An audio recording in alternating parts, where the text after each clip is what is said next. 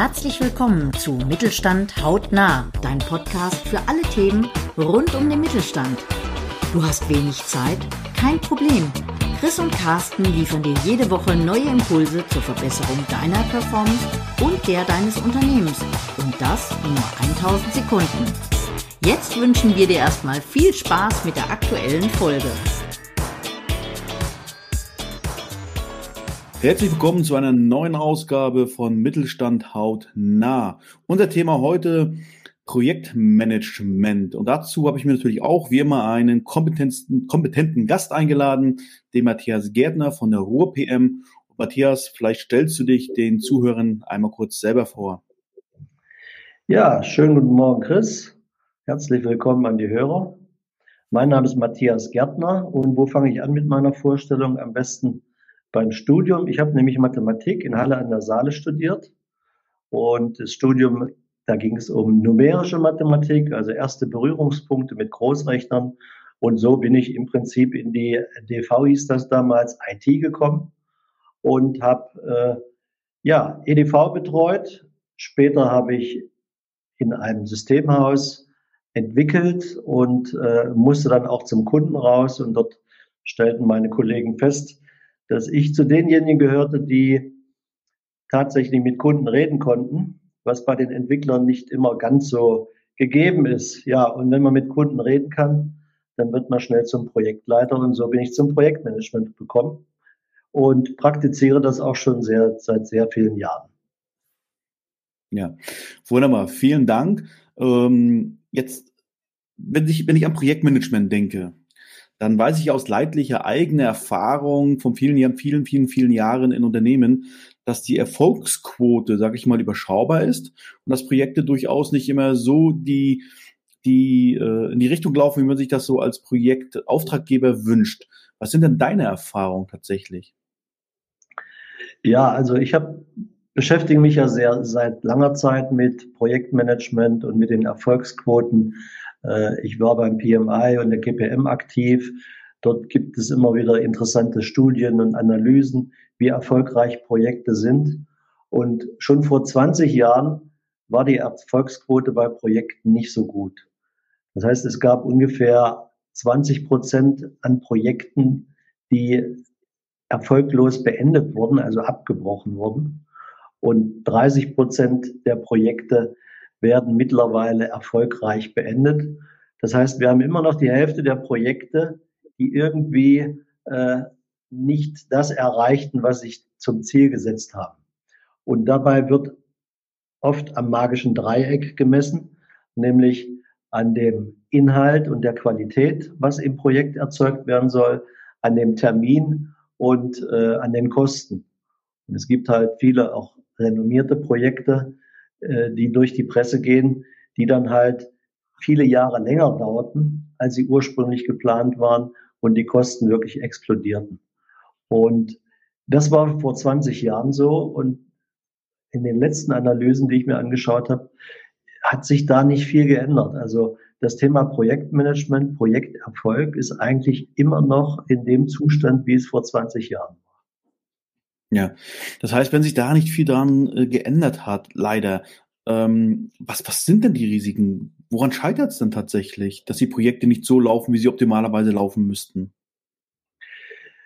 Ich habe mal verschiedene Analysen gemacht, warum Projekte scheitern. Es gibt da unterschiedliche Ergebnisse, fehlende Kommunikation oder unterschiedliche Einbindung der Auftraggeber, und habe das mal abstrahiert auf wirklich 3 Kerngründe, warum Projekte scheitern. Es liegt in erster Linie, also zu einem Drittel, liegt es am Kennen. Das heißt, die in Projekte die Verantwortung übernehmen, die können gar kein Projektmanagement. Oft erlebe ich es bei Kunden, dass die sagen, ja, dann setzen wir da den Abteilungsleiter ein, der kann das schon. Projektmanagement kann ja jeder. Das ist leider nicht so. Der zweite Grund ist eigentlich dann auch das Anwenden. Es gibt tatsächlich Projektmanagerinnen, die Zertifizierung haben, aber sich schwer tun, die einzelnen Wissensgebiete ordnungsgemäß einzusetzen. Also Da wird oft Risikomanagement nicht gemacht, da wird sich nicht um die Stakeholder gekümmert. Da wird, je nachdem, wie das Projekt umgesetzt wird, agil oder klassisch, werden die Methoden nicht richtig angewendet. Das ist eigentlich der zweite Grund. Und der dritte ist wirklich auch der Umgang mit den Projektbeteiligten. Also wie gehe ich mit meinem Auftraggeber um? Bin ich mit dem auf Augenhöhe? Kann ich sagen, lieber Auftraggeber, das ist unser gemeinsames Projekt. Ich brauche da deine Unterstützung. Oft ist es so gewesen in der Vergangenheit, dass der Auftraggeber gesagt hat, Projektleiter, du bist verantwortlich. Und dann war der Projektleiter wirklich allein auf weiter Strecke und musste das Projekt über die Runden bringen. Und der Auftraggeber wurde nicht in seiner Verantwortung mit ins Boot geholt. Das sind eigentlich die drei Gründe. Das heißt, kennen, können und wollen. Und dabei ist Projektmanagement eigentlich ganz einfach. Ja, war offensichtlich nicht einfach genug. Wenn man jetzt aber diese doch überschaubaren Erfolgsquoten sieht, was sind dann konkret so Ansatzpunkte, wo du sagst, da müssen Unternehmen ran, das sind die Hebel, wie man eigentlich die Projekte erfolgreicher gestalten kann? Oder was sind auch eure Ansatzpunkte als Agentur für Projektmanagement? Also wir haben in der letzten Zeit wirklich versucht, Projekte einfach erfolgreich zu machen. Das heißt, in der Vergangenheit hatten wir Riesenprojekte, die über mehrere Jahre liefen, die auch sehr, sehr groß waren von der Organisation her. Das hat sich gewandelt durch die agilen Projekte. Die Projekte werden kleiner, die Laufzeiten werden kürzer und die Teams, es sind mehr Teams am Start und es werden diese extremen Experten des Projektmanagements gar nicht mehr benötigt in der Form. Aber das Team muss Projektmanagement-Aufgaben übernehmen oder irgendjemand aus dem Team muss die Dinge umsetzen, die zu einem erfolgreichen Projekt gehören. Und der Projekterfolg wird aus unserer Sicht immer am Anfang des Projektes gelegt. So wie das Projekt aufgesetzt wird, so wie der Projektauftrag gestaltet wird, so wird auch das Ergebnis des Projektes sein. Zeig mir, wie dein Projekt startet und ich sage dir, wie es endet, ist ein bekannter Spruch aus der Projektmanagementbranche. Und dort müssen eigentlich die Hebel angesetzt werden, um das Projektmanagement leicht verständlich zu machen und auch leicht in der Anwendung, sodass da die Hürden nicht da sind, wo vielleicht der eine oder die andere wirklich Angst vor hat, sich in das Projekt reinzustürzen. Und das ist so ein bisschen auch unsere Dinge, die wir vermitteln, dass wir Projektmanagement wirklich einfach und praxisnah vermitteln. Das heißt also tatsächlich, der Anfang ist das Entscheidende. Also lieber dort gut aufsetzen, überlegt handeln und nicht versuchen, während das Projekt schon läuft und man merkt, es geht in die eine oder andere Richtung, anfangen im laufenden Projekt rum zu wurschteln, sage ich mal, oder irgendwas korrigieren zu wollen. Ja, es ist ja so ein Phänomen auch, was oft vorkommt. Wir haben ein Projekt, okay, wir fangen jetzt mal an und packen den Rechner aus und fangen an zu programmieren. In der Anfangsphase muss ich mich um andere Dinge kümmern.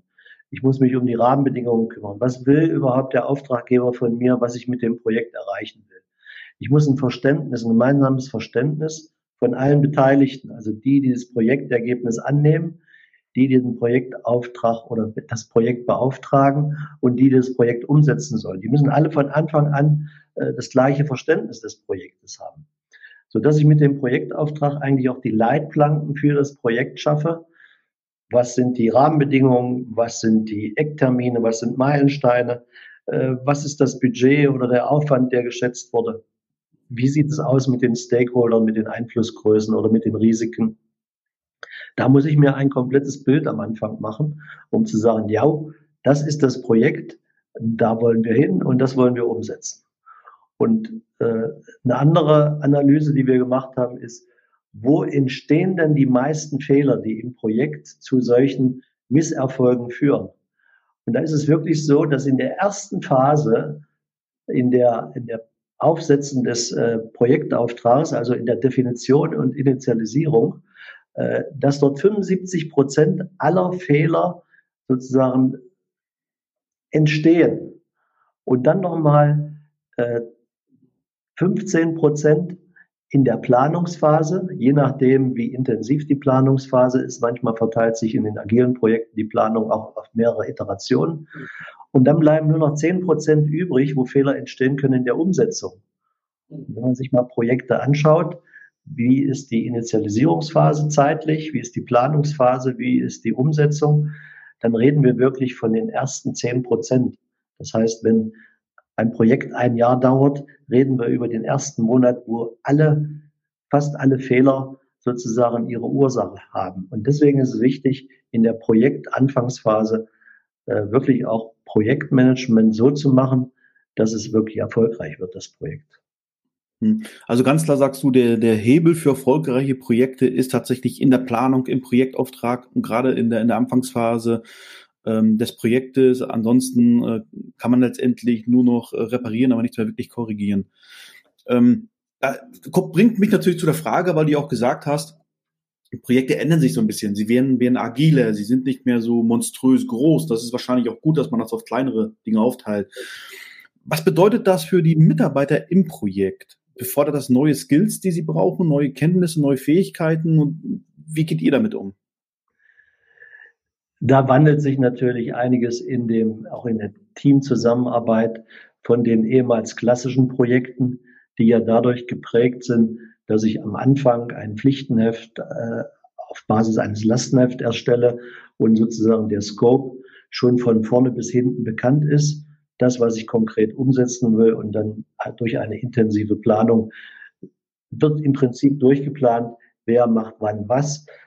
Jeder hat seine Aufgabenpakete und es war dann in der Vergangenheit oft so, dass die Teams auch in Zweier-, Dreier-, Vierer-Teams in ihren Büros gearbeitet haben und die Kommunikation im Projekt eigentlich recht schwierig war.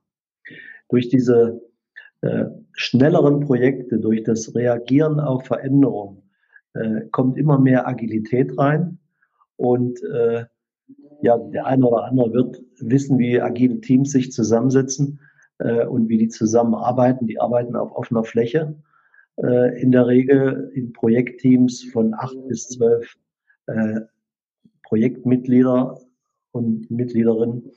Und diese arbeiten dann nach agilen Methoden. Das heißt, da ist die Kommunikation auf der Fläche da. Durch diese Sprints habe ich jetzt eine ganz andere Situation, dass ich also in kurzer Zeit mit einem Team an wenigen Aufgaben arbeite, also sehr konzentriert, wo ich in der Vergangenheit viele Rüstzeiten hatte, wenn ich das Thema geändert habe. Und mit den agilen Methoden bin ich natürlich auch viel flexibler, was Veränderungen im Projekt anbetrifft. Wenn Kundensituationen sich geändert haben, Kundenanforderungen, Marktsituationen haben sich geändert, kann ich viel besser darauf reagieren. Auch wenn ich im Projekt noch methodische Umsetzungsprobleme habe, kann ich dort nach jeder Iteration nachbessern. Das macht die Agilität aus. Was aber auch viele agilen Teams vergessen ist, wenn sie ein Projekt machen, dann besteht das nicht nur aus der agilen Umsetzung, also nicht nur die Umsetzung, sondern ich muss auch einen Projektrahmen haben. Es muss die Vision klar sein, es müssen die Ziele klar sein, es müssen die Rahmenbedingungen geklärt werden und sozusagen für das Projekt bekannt sein. Und ich muss das Projekt im Prinzip im Hintergrund begleiten als Projektmanager, damit das Team seine ganze Kapazität, seine ganze Kraft in die Umsetzung legen kann. Und als Projektmanager bin ich im Hintergrund und mache Risikomanagement, mache Stakeholder-Management, gucke, dass die Einflussgrößen auf das Projekt so gesteuert werden, dass es erfolgreich wird. Und am Ende des Projektes gehört natürlich auch ein ordentlicher Projektabschluss dazu, damit auch alle wissen, dass das Projekt zu Ende ist. Ja, das heißt ganz klar, weil ich es öfters erlebt habe, dass eigentlich jemand ein Projekt leitet, der selber sehr intensiv in Umsetzungsaufgaben eingebunden ist. Das bestätige ich richtig, du sagst, eigentlich der Projektmanager, der darf eigentlich gar nicht so sehr in diese Umsetzung, in das Operative eingebunden sein, sollte zusehend eigentlich sich ausschließlich um das Managen der Projektteams kümmern? Als die Projekte noch etwas größer waren, habe ich das mal mit zwei unterschiedlichen Begriffen belegt, diese Aufgabe. Das eine ist der Projektleiter. Im Deutschen geht das eigentlich sehr gut. Der kümmert sich um den Inhalt, um die Kommunikation mit den Stakeholdern, um die Auftraggeber und um fachliche Entscheidungen. Und es gibt den Projektmanager. Das ist derjenige, der sich um die anderen Dinge kümmert, um Planung, Fortschrittskontrolle, Budget, Steuerung, Aufwandssteuerung, Risikomanagement, Stakeholdermanagement. Also alles das, was nicht so sehr die Fachlichkeit betrifft, sondern mehr das organisatorisch-methodische. Wenn die Projekte kleiner werden, müssen die Rollen, so bezeichne ich das mal, rutschen die vielleicht auch zusammen auf eine Person. Und man muss wirklich beide Rollen dann auch mitleben. Und das ist halt das Problem, wenn ich sage, viele können das noch nicht oder wenden es noch nicht an. Die Management-Schiene kommt bei den meisten zu kurz. Das heißt, mir fällt da so ein schöner Spruch ein, den ich mal vor Jahren von so einem Teilprojektleiter gehört habe, der zu mir sagt, Herr Gärtner, jetzt startet ein Riesenprojekt. Wir haben jetzt keine Zeit, mit Planung unsere Sachen zu vertrödeln, sondern wir müssen direkt loslegen. Ja, also es ist noch so richtig drin, wir müssen jetzt ran, koste es, was es wolle. Also tatsächlich, vielleicht zum Abschluss noch zusammenfassend, Hebel zum Heben des Erfolges von Projekten sind tatsächlich diese Komplexität zu reduzieren, genügend Intention der Planung und dem Aufsetzen des Projektes zu geben und einfach mal den Projektmanager auch managen lassen im Sinne von alles, was da auch störend einwirken kann, aus dem Weg zu räumen. Ja, das ist auch das, was wir in den letzten Jahren gemacht haben. Wir sind von riesen MS Project Servern und MS Project Projekten haben wir jetzt den Weg gefunden in leichte, handhabbare Dinge. Das müssen nicht immer große Tools sein.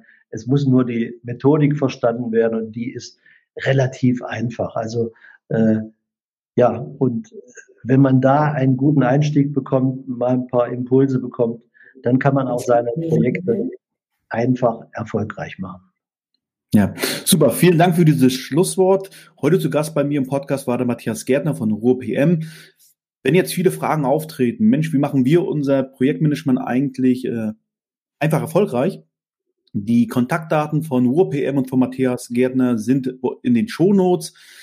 Dürft ihr jederzeit kontaktieren und Fragen zu euren Projekten stellen und mal eure Projekte durchleuchten lassen. Vielen Dank, Matthias, dass du heute mein Gast warst. Jo, gern. Also, viele Grüße auch an alle, die den Podcast gehört haben und danke an Chris. Das war's schon wieder für diese Woche. Wir hoffen, du hast wertvolle Impulse mitgenommen und gehst direkt in die Umsetzung. Wenn dir die Folge gefallen hat, freuen wir uns über deine 5-Sterne-Bewertung. Mach's gut, wir hören uns in der nächsten Folge.